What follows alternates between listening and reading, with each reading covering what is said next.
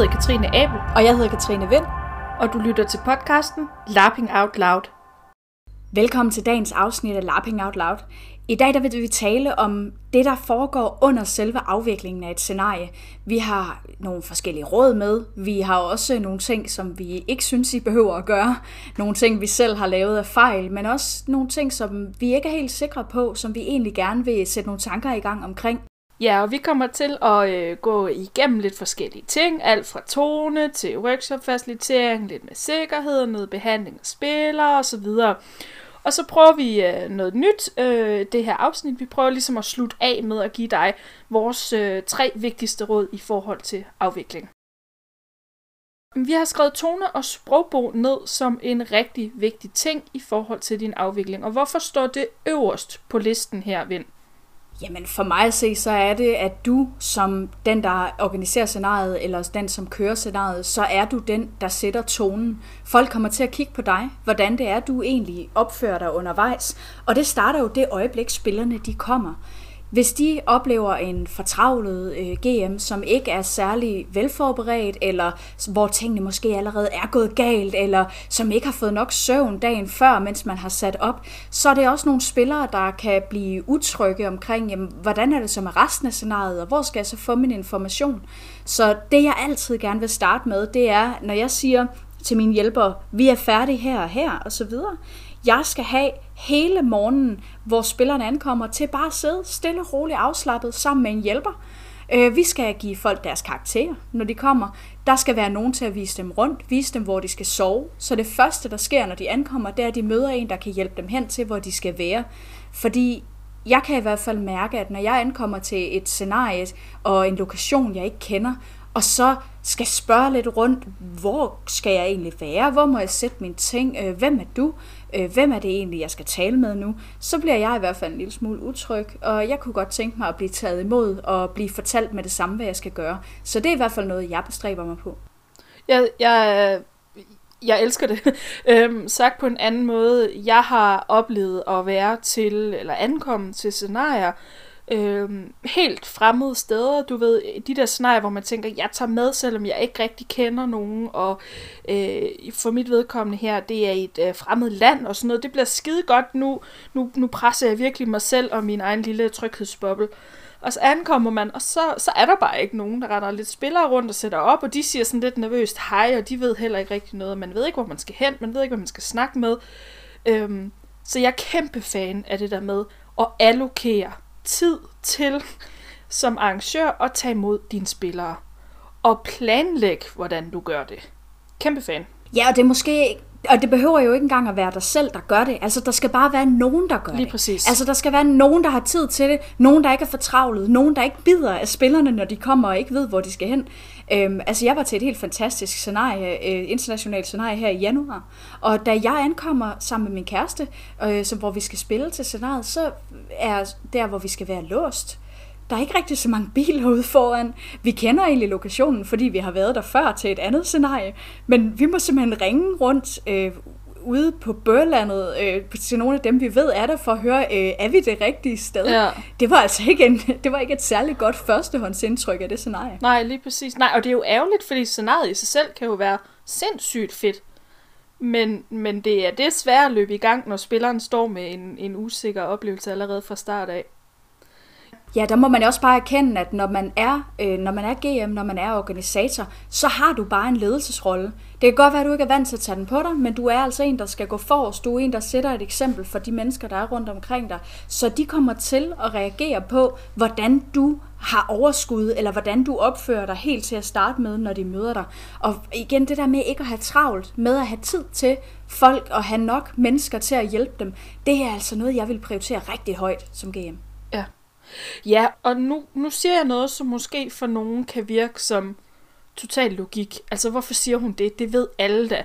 Men jeg har bare brug for at sige, at man er simpelthen også nødt til at overveje, hvordan man taler til og med sine spillere og sine deltagere. Og man især, når spillerne kommer med spørgsmål. Og her er vi jo lige præcis allerede i sådan noget som ankomsten. Lige de der første, det første stykke tid, hvor spillerne kommer og er lidt nervøse eller lidt spændt eller andet. Men, men faktisk også hele vejen igennem. Overvej, hvordan du taler til og med dine spillere. jeg har, øh, nu er, det, nu er det lige mig, der har øh, øh, kommer her med lidt, lidt ærgerlige eksempler, men jeg har oplevet en arrangør stå og sige til en, en workshop, jamen I skal bare stille alle de spørgsmål, I vil. Det er bare, det her det er jeres tid, og I skal bare spørge mig, fordi det er vigtigt, at vi får afklaret alting på forhånd, inden vi går ind i spillet. Så langt, så godt. Alt er jo fint og godt, det kan vi alle sammen være enige om. Da der så er en spiller, der spørger om noget, så svarer den her arrangør, øh, jeg forstår ikke, hvorfor du ser behovet for at, øh, at vide det her, men hvis du virkelig Uff. synes, du skal have et svar, så må det være som følger. Og så fik han et svar på det, han spurgte om. Au, au, og så au. står man altså bare, ja, så står man altså bare der som spiller og tænker, okay, men så har jeg faktisk overhovedet ikke lyst til at spørge om noget. Øh, selvom du lige har sagt, at vi bare skal spørge. Så man skal altså virkelig, det er altså, som du selv siger, en, en lederposition. Det er, det er lidt en dans på roser. Man, man skal være prekær i forhold til, hvordan man siger ting, og hvad man siger til sine spillere.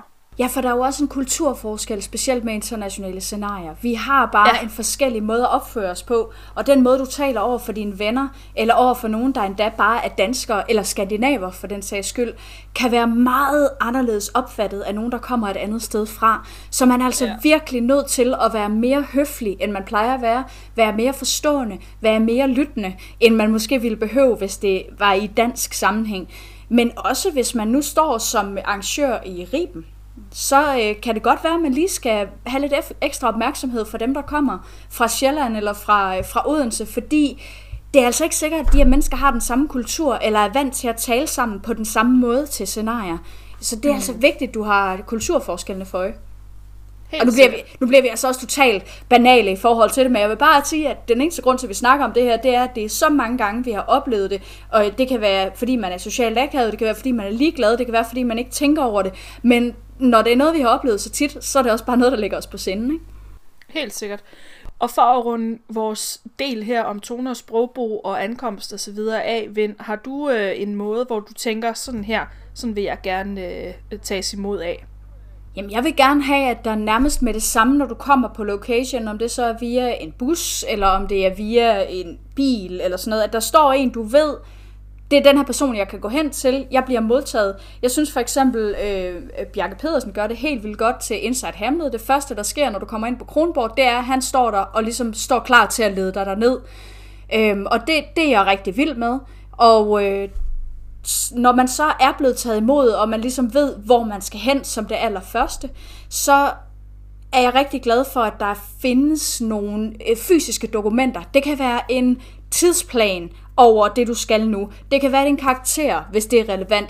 Det kan være øh, information om din, øh, om din sengeplads. Det kan være din indgame penge. Altså et eller andet form for mappe eller pose eller et eller andet, som ligesom er, det her det er det, du skal vide. For eksempel til, øh, til Conscience, som er et spansk Westworld-inspireret øh, scenarie, der når man kommer ind til sin køjeseng, så er der en pose, hvor der står, øh, der er din indgame penge i, der er en et, et, et, et kort over off-game lokationen, altså hvor må du være på de her, de her tidspunkter, hvor er der nogle zoner, hvor du ikke må lave nogle bestemte typer spil, ja. som vold og sådan noget. Der, der er nogle forskellige zoner, hvor du ikke må gøre det, fordi der også er nogle udfrakommende gæster osv. Der er sådan et, et, et red og et white ribbon, altså det vil sige et, et bånd, du kan sætte på dit navneskilt, om du er, eller på dit tøj, om du er vil gerne have øh, voldeligt spil, det er det hvide ribbon, om du øh, er interesseret i sexual violence, så sætter du det røde bånd på, og man må ikke initiere det her form for spil, med mindre at den person har det på sig. Og jeg synes, det er meget trygt at få det som det allerførste. Det står på din seng, det står der, hvor du skal sove. Du ved, du får lige præcis det, der er til dig. De ting kan jeg rigtig godt lide. Det samme med, med Libertines, øh, som øh, er lavet af Atropos et svensk øh, rollespilsfirma, der får man sådan en et seddel, der ligger på bordet, hvor der står, her er tiderne, du må ikke gøre sådan og sådan, du må gerne gøre sådan og sådan. Her er jo et sort bånd, som du kan, lægge, øh, som du kan hænge på dit dørhåndtag, hvis du ikke vil have, at folk skal komme ind, hvis du virkelig bruger for en pause. Et hvidt øh, bånd, hvis du rigtig gerne vil have, at folk komme ind, hvis der sker et eller andet voldsomt. Så der er masser af måder at gøre det på, men bare det der med, at man bliver taget i hånden på den ene eller den anden måde, det synes jeg er helt vildt vigtigt. Ja, altså jeg oplevede det også til, uh, til A Nice Evening with the Family uh, af Anna Vesterling og Anders Hultmann uh, her i, uh, ja, juni sidste år, det, det var også, at man ankom, og man blev taget vel imod af en person, og, og man bliver vist ind, og så får man ligesom sådan udleveret sådan et uh, spilhæfte med, som du også siger, lige de grove rammer for scenariet. Faktisk så kan man også spare lidt tid i workshoppen på den her måde, fordi at man ligesom giver det til spillerne allerede ved ankomst, man får sit navneskilt osv. Så, så jeg tror, jeg tror, du og jeg vi er enige om det der med, lav nu en personlig øh, altså en personlig velkomst af en eller anden art, men sørg i hvert fald altid for, at der er et, et rigtigt menneske, man ligesom kan møde og tale med, medmindre selvfølgelig det er en del af ens scenarie, at øh, det kan jo være en del af ens design, at man ankommer til en toms fabrikshal, og så skal man gå igennem den, eller whatever, et eller andet, ikke? Men, men så er det jo så er vi ude i lidt en anden oplevelse, man, man designer imod. Men Abel, jeg tænkte på, at du, øh, du har jo i dit professionelle virke øh, ekspert i forhold til workshop-facilitering. Mm. Og jeg kunne godt tænke mig at høre lidt om, når du har lavet workshops, og også i forhold til rollespil, hvad tænker du så er vigtigt der i forhold til afviklingen? Det er jo et afsnit i sig selv, det ved jeg godt, men hvis yeah. du lige vil give nogle overordnede punkter i forhold til det her med, hvordan du opfører dig som GM, og hvordan du giver spillerne en, den bedst mulige oplevelse overordnet.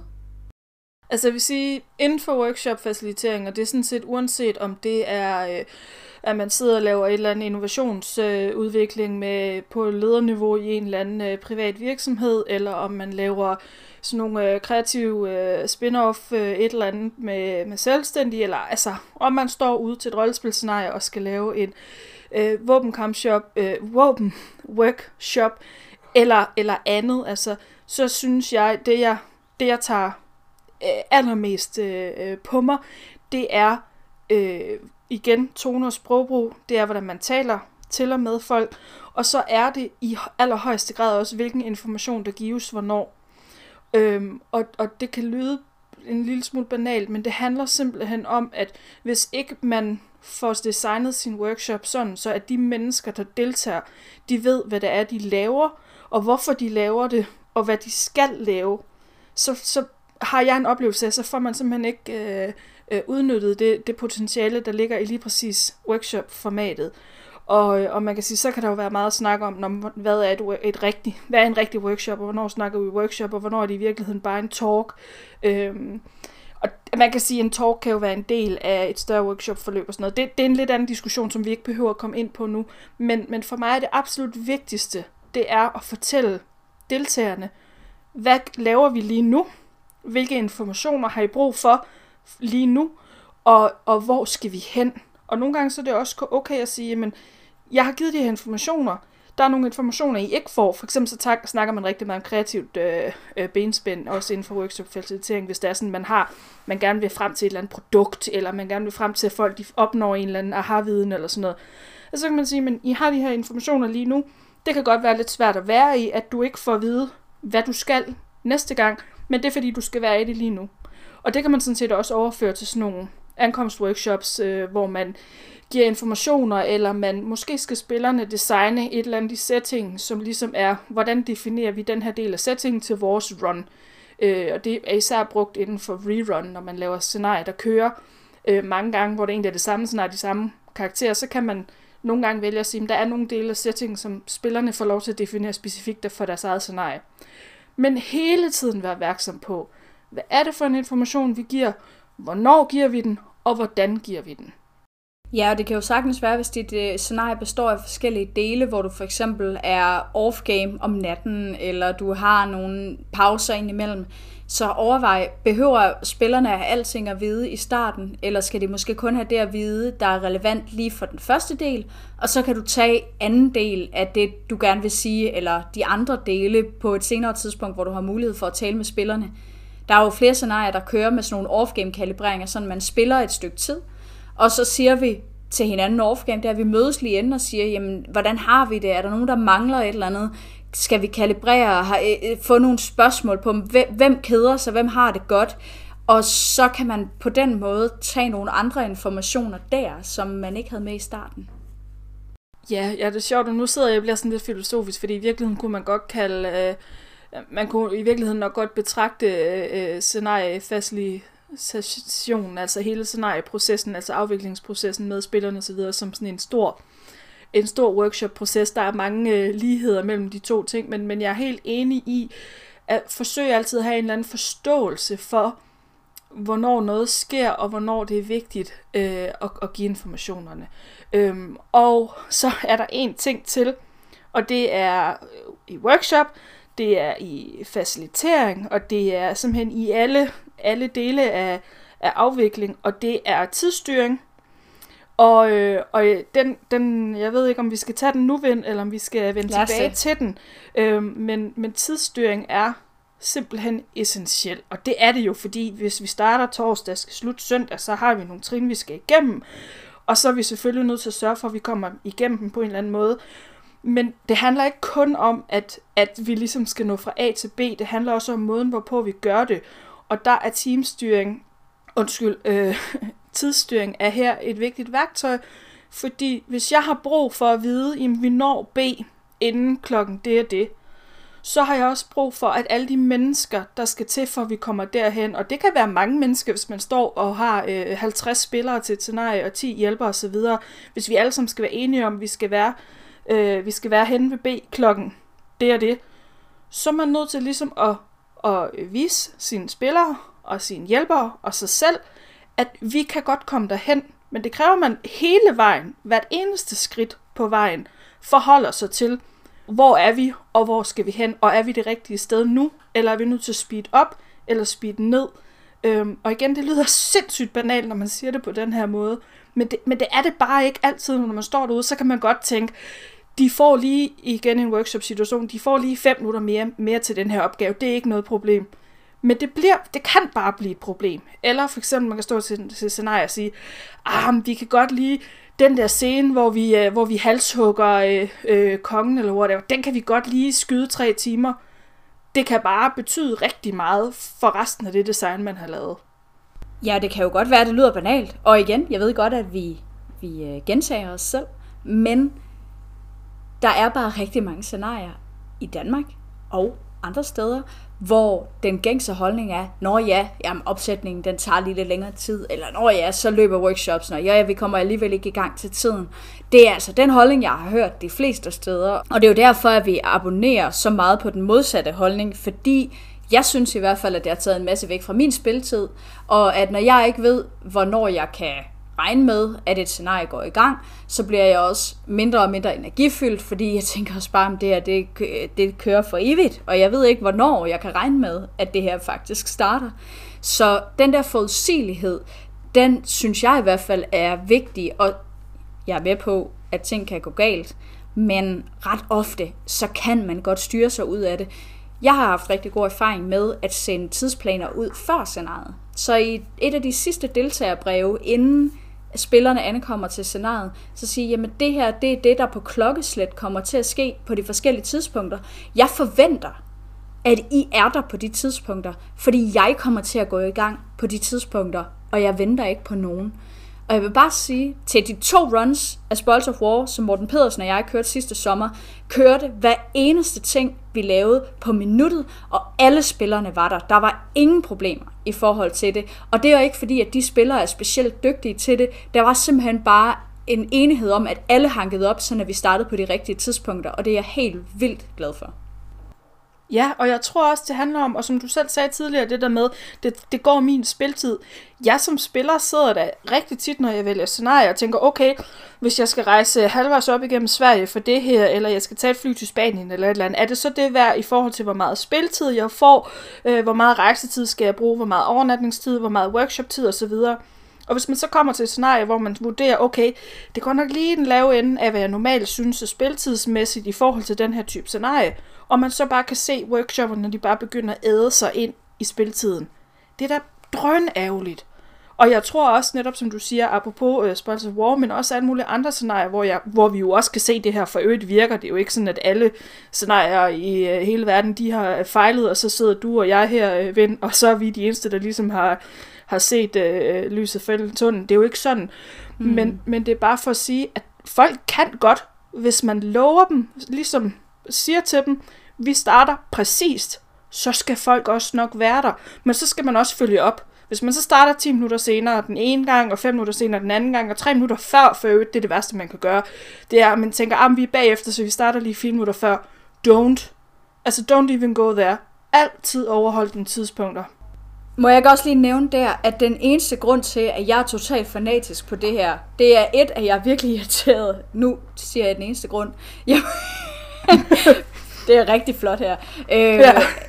Den, øh, grundene til, at jeg er meget fanatisk omkring det, det er et, jeg har oplevet det rigtig mange gange, og jeg er vildt irriteret over det. Og to, jeg har begået den fejl masser af gange. Ja. Hold da op, hvor har jeg holdt scenarier, hvor opsætningen har taget længere. Og ej, og så kunne man ikke lige regne med de her forskellige øh, udmeldinger, der kommer. Ej, så var vi også lige nødt til at vente, fordi de her spillere eller NPC'er var, var forsinket. Så det er bitter, bitter erfaring, og utrolig altså selvrensagelse, der har ført til de her holdninger. Ja, og konflikter og hvad, alt muligt ja. andet, hvad det følger med. Frustrerede spillere og sure hjælpere og køkkenmor, der står med maden, der er klar. Og, amen, altså, ja, ja. Det, lad være med at lave de samme fejl som os andre, hvis, hvis du kan, kan undgå det. Ikke? Og der har du faktisk fat i noget rigtig vigtigt, fordi det der med tidsstyring, det handler for mig at se også om at passe på dig selv. Ja. Fordi når vi siger, at du som GM skal have overskud til at tage imod spillerne, eller i hvert fald at nogen har overskud til det, så er det jo også noget med, at du er nødt til at passe på dig selv under scenariet. Få nok søvn, få nok mad, vis det der overskud, det kan du altså kun, hvis du ikke er presset i bund. Og det der med, at sørge for, at spillerne kender din tidsplan, og at du overholder din tidsplan. Det er i hvert fald med til at skabe noget forudsigelighed, så du ved, hvornår du skal være på, og hvornår du ikke skal være på. Yes. Og det samme med folk omkring dig. Så, så det er altså ikke kun sådan en, det er for spillernes skyld, det er fandeme også for din egen skyld. Ja, ja, men og, altså, øh, man kan sige, i forbindelse med, med tidsstyring og pas på dig selv og sådan noget, så er der jo også hele det her sikkerhedsaspekt, altså øh, tryghed, ikke? Og, og, og, og jeg synes bestemt noget af det også passer ind her, både i forhold til dig selv, i forhold til dine hjælpere og i forhold til dine spillere. Øhm, men hvad kan man ellers gøre i forhold til tryghed og sikkerhed? Jamen altså det her med, at, at du passer på dig selv, er jo også en form for tryghed. Og hvis du ikke føler dig tryg, hvis du ikke har det godt, så er det også sværere at få dine spillere til at have det godt, og folk omkring dig til at have det godt. Så øh, nu har vi lidt flabet skrevet, at øh, vi skal være sikre på, at vi tager os af vores egen safety. Det gælder også dig, asshole. Ja. det gælder også dig som GM. Du skal fandeme passe på dig selv. Øh, en af de ting, jeg har oplevet virker rigtig godt, det er at have en ekstern tryghedsperson. Det er en person, der tager sig af spillernes øh, og øh, hjælpernes tryghed, som ikke er dig. Og vi har jo talt tidligere med Clara Rotvig omkring det, jeg kommer også til at komme mere ind på det igen. Men faktisk har jeg oplevet, at at have en ekstern tryghedsperson, som ikke er en del af spilledergruppen, og som ikke er en del af hjælperne på andre punkter, har faktisk givet mig en hel masse til scenarierne. Simpelthen at sidde med Clara Rotvig, der ligesom også har taget sig af mig som GM mm. ja. til Spoils of War, det var bare fantastisk. Altså hun havde ikke andre opgaver, og hun havde ikke noget investeret i selve, hvad skal man sige, i selve oplevelsen af scenariet. Ja. Hun havde nogle ansvarsområder, hun øh, kan godt lide mig, og jeg kan rigtig godt lide hende, så vi vil gerne have, at, at hinanden har det godt, men hun har ikke noget personligt investeret i det kreative, og det synes jeg er en gigantisk fordel i forhold til det der med, at hun så både kunne tage sig af mig som GM, hun kunne også være øh, mere, hvad skal man sige, øh, en udenforstående for spillerne, så hvis de var utilfredse med noget designet, eller noget designet gjorde, at de, at de blev kede af det, så kunne de nemmere tale med hende, fordi at hun ikke havde noget med designet at gøre selv.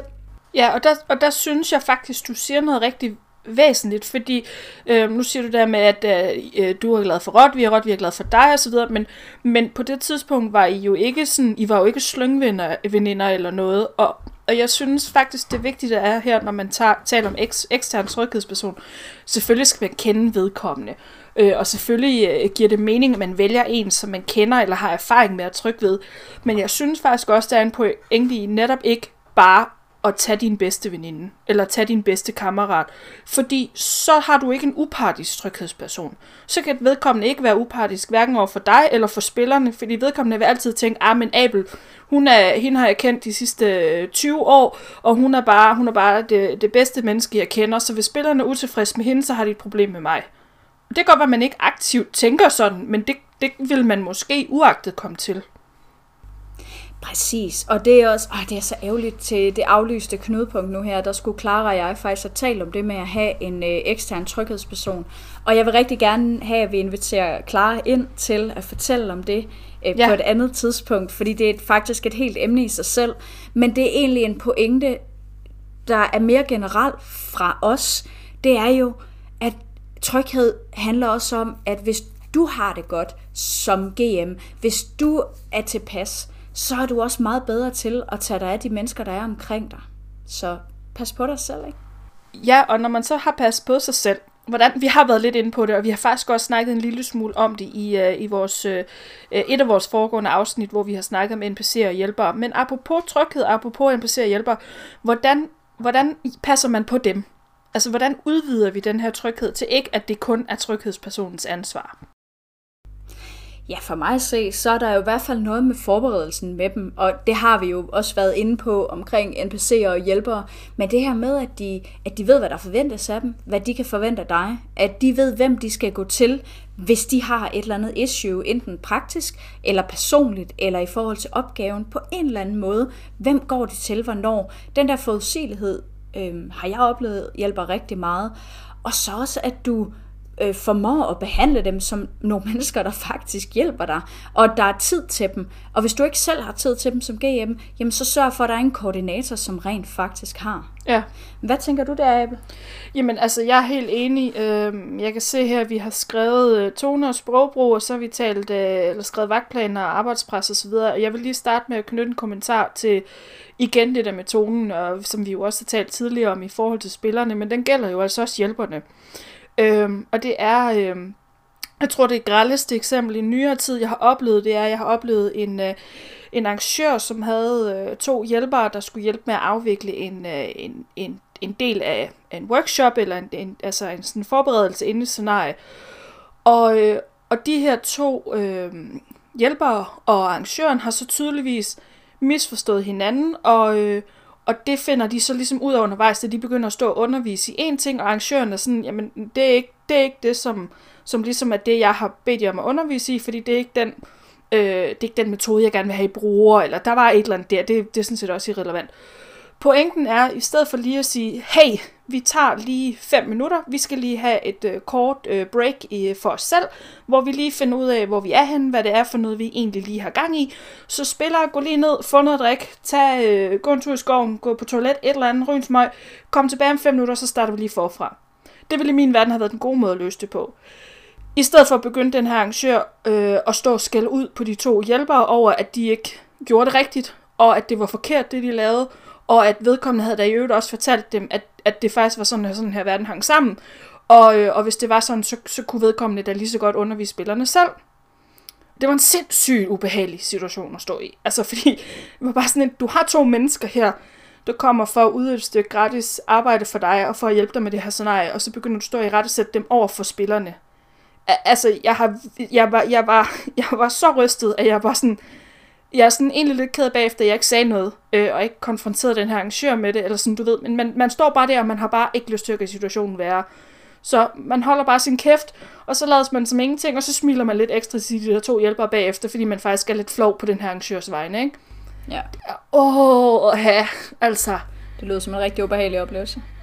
Ja, og det er altid okay at tage fem minutters pause, og lige, lige gå ud, og så lige klir lige hovedet og sig lige til sin hjælper, ved hvad, åh ja, øhm, jeg er lidt frustreret lige nu, fordi vi er ikke lige helt enige, kan vi ikke lige, jeg har lige brug for, at I forstår sådan og sådan og sådan, og det er ikke for at være ked af det eller sur eller vred, jeg har bare et design, jeg har et koncept, jeg rigtig gerne vil, at I også hjælper mig med at holde os til.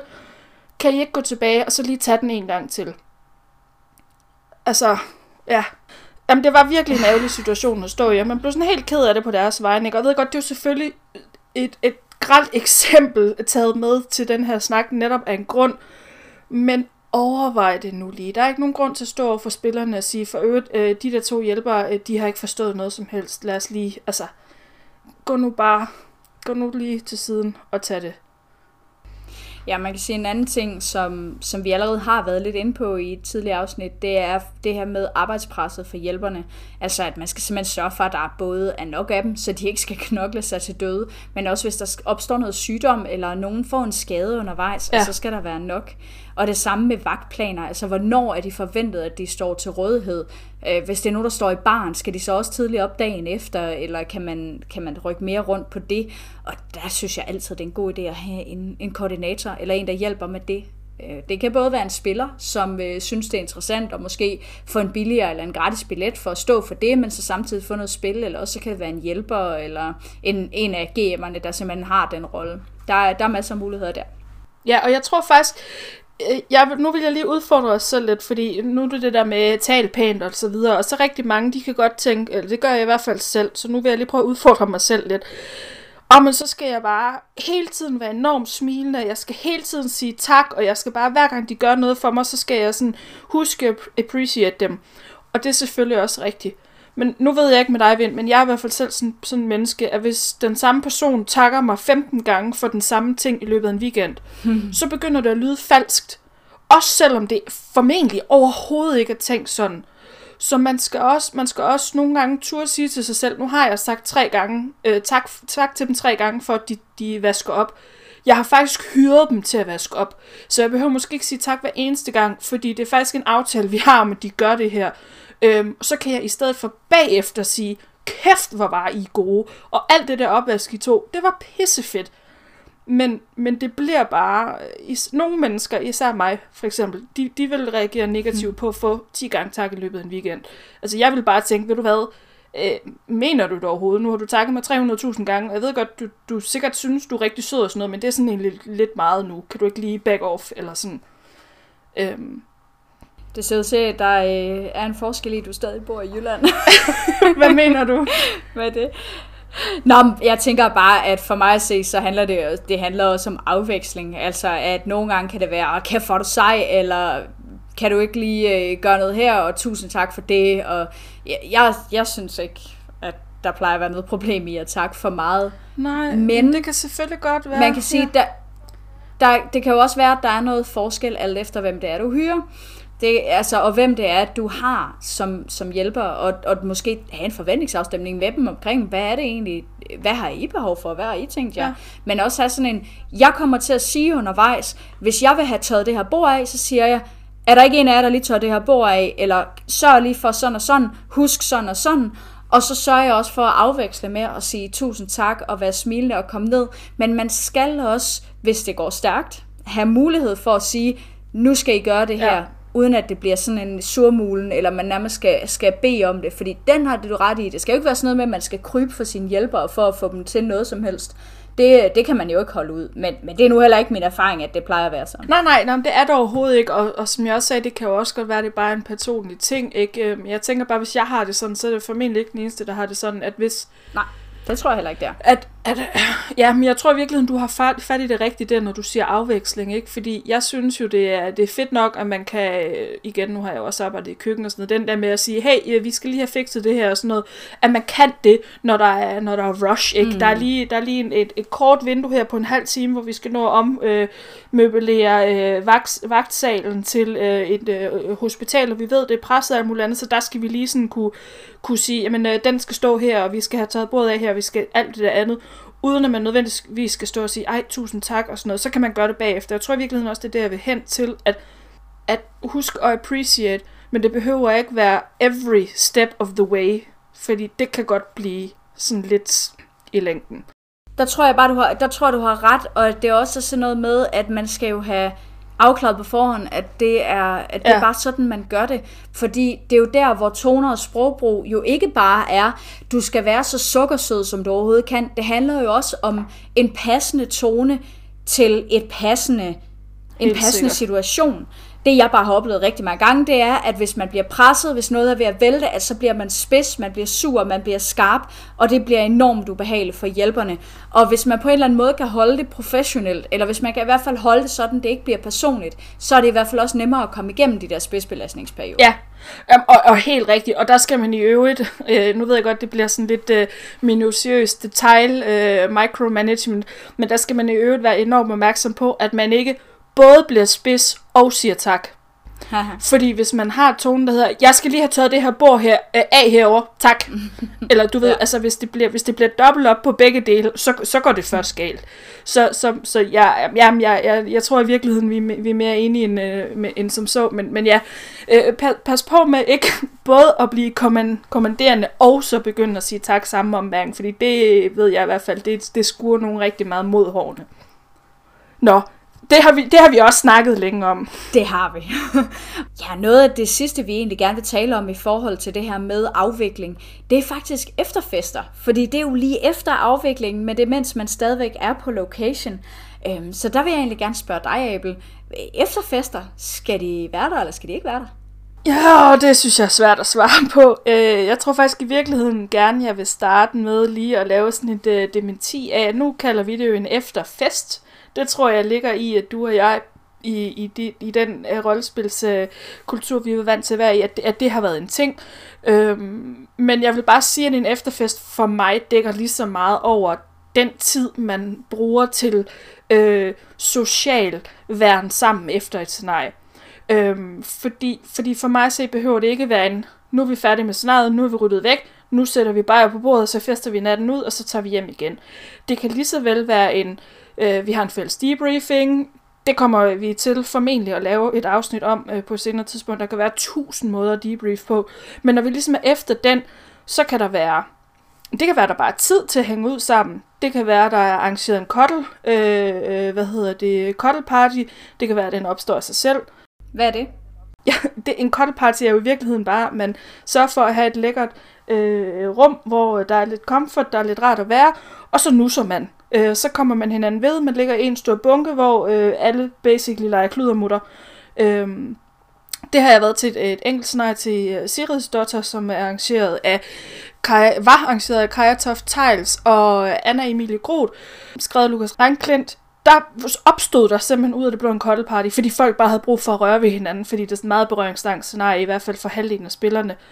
Øhm, men det er for at sige, at efter fest er, der, der ligger meget tryk på festen, men det kan lige så vel være at være sammen på alle mulige måder. Jeg tror, at i den danske kultur har vi brugt især alkohol, fordi det er sådan en fed, altså det er jo, det er jo hygge på dansk. Mange synes, at, at at drikke en bajer sammen, det er hyggeligt, men måske også, at man lige får brudt lidt barriere, man kommer lidt mere under huden på hinanden, og man kan stå med en lille pind i øret og tale hen over øh, bardisken, eller sådan, ja.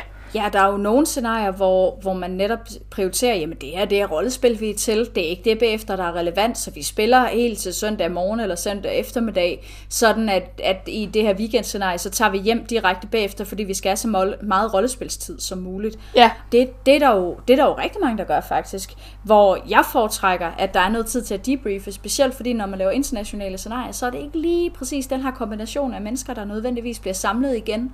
Og i hvert fald det der med at have muligheden for at tale sammen bagefter, synes jeg er ret unik. Ja, ja. Jamen helt sikkert, altså, så, så der, det er bare, der er virkelig mange måder at gøre det på, men, men jeg synes, øh, hvis man, øh, nu snakker vi jo afvikling, så det er jo selvfølgelig, på det her tidspunkt, så har man jo taget beslutningen øh, om, hvordan man gerne vil gøre det. Og, og så synes jeg, at øh, ligesom vi har sagt så mange gange før, meld det ud, Øh, igen det, det der med forudsigelighed, det er det der med forventningsafstemning. Meld ud på forhånd, og så hold jer til det. Altså hvis I har meldt ud på forhånd, jamen vi laver øh, fire timer, hvor folk de bare kan hygge. Her er der ikke noget alkohol. Her kan folk snakke. Vi sætter måske en lille øh, leg i gang her i hjørnet. Der er måske et sted, hvor man kan være alene. Hvis man øh, overhovedet ikke har lyst til at være med i noget af det her, men bare har brug for lige at blive her og ikke tage hjem, så kan man gå en tur i skoven, et eller andet. Og, og når vi så har øh, efter fire timer, så serverer noget, noget mad, og, og måske noget alkohol, eller noget sodavand, eller et eller andet, så er det det, man gør. Altså, så, nu er vi i afviklingen. Vi følger stadig vores tidsplan. Og jeg synes faktisk, det vigtigste her, øh, som du taler om, det er, at øh, de her forskellige spaces, at de er frivillige. Ja. Fordi det er bare meget forskelligt, hvad man har behov for. Har man brug for at snakke rigtig meget, rigtig intens med ens tætteste relationer? Har man måske mest brug for et bad og ligge over på sit værelse? Har man måske mest brug for en decideret debriefing? Eller har man brug for at feste og snakke om noget andet? Det, det er ret vigtigt, at man ikke er tvunget til noget, synes jeg i hvert fald. I hvert fald ikke i særlig lang tid.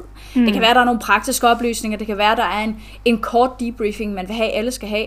Men jeg har i hvert fald ret god erfaring med at skabe nogle forskellige spaces. Altså sådan noget med, det kan være, der er en debriefing, men den er øh, den er frivillig, den er med tryghedspersonen, så jeg som GM ikke er til stede, hvis øh, folk nu har et eller andet, de er trætte af i forhold til mig, jamen så skal jeg ikke være der, så skal det være deres rum sammen med de andre spillere. Mm. Det kan være, der er en alkoholfri del af festen, det kan være, der er en alkoholfyldt øh, del af festen, det kan være, at, øh, at man får at vide, at man, må ikke, man skal være stille herover, fordi her skal folk have lov til at, at, at være i ro.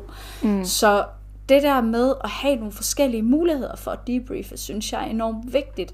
Og noget andet, som man kan overveje, nu skal vi lige passe på, at vi ikke går over i den der debrief-snak, øhm, øh, men jeg kan rigtig godt lide overgangen. For eksempel sådan noget som at øh, skifte ud af sit indgame tøj, at det skal alle gøre, inden de kommer til festen, eller øh, hvis Balls of War, der, får, der har man navneskilte med sådan nogle magneter, der får man at vide, at du skal aflevere dit indgame navneskilt, og så får du til gengæld dit off-game navneskilt. For jeg vil rigtig gerne vide, om jeg skal kalde folk han, hun eller de, jeg vil rigtig gerne vide, hvad deres off-game navn er, fordi det har måske været min elsker igennem hele scenariet, og vi har den tætteste, dybeste relation, men aner ikke, hvad du hedder off-game, og jeg kan mm. måske ikke huske det, efter at du har sagt det to gange. Det kan blive så akavet, så jeg yeah. elsker, når man får mulighed for at få off-game navneskilte, og så med pronouns. Yeah. Det er bare sådan en det, det er en personlig pet peeve, men jeg synes, det er enormt vigtigt for transitionen væk fra, at man er sin karakter. Jeg er helt enig. Jeg vil dog, øh, jeg vil dog tillade mig at lukke øh, snakken her, fordi som du også selv sagde, det vender vi tilbage til. Det skal vi snakke meget mere om, og det lægger sig i høj grad også op af debriefing.